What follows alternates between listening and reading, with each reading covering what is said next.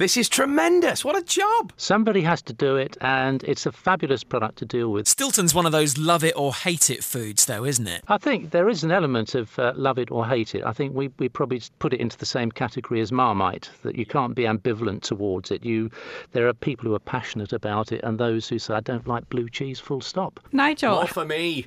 Nigel, how much cheese would you say you eat every day? Oh, you're living the dream. I don't eat huge amounts of cheese. I probably get through 30 or 40 grams of cheese a day. But I'm not, I mean, tasting it is just one of the pleasures. I don't, I don't have to taste it to do my job. Are you quite fussy if you ever ha- go out and there's like say a cheese on a pizza? Are you quite I will always ask what the cheese is to make sure that the person who's serving it has got some information about it because I think it's important that we know what we're eating. And I do try and get British cheese because I think we make some of the best cheese in the world here. And why, why Oh, we we need really to have do. some of these imported cheeses is a bit Absolutely. of a mystery. I've got to say though, Nigel, before we get stuck into it, what with us being based in uh, Gloucester and Cheltenham, uh, your thoughts on uh, on a bit of double gloss and all that kind of stuff? Uh, Oh, you know, the single Gloucesters and double Gloucesters that are made in your part of the world, I think are absolutely fantastic. And single Gloucester, of course, is another one of these protected names, like Stilton. Sure. So they can only be made in a specified area to a particular recipe, and it's something we can be really proud of. I knew the only problem of having you on the show would be A, my waistband, and B, I'm starving now all of a sudden.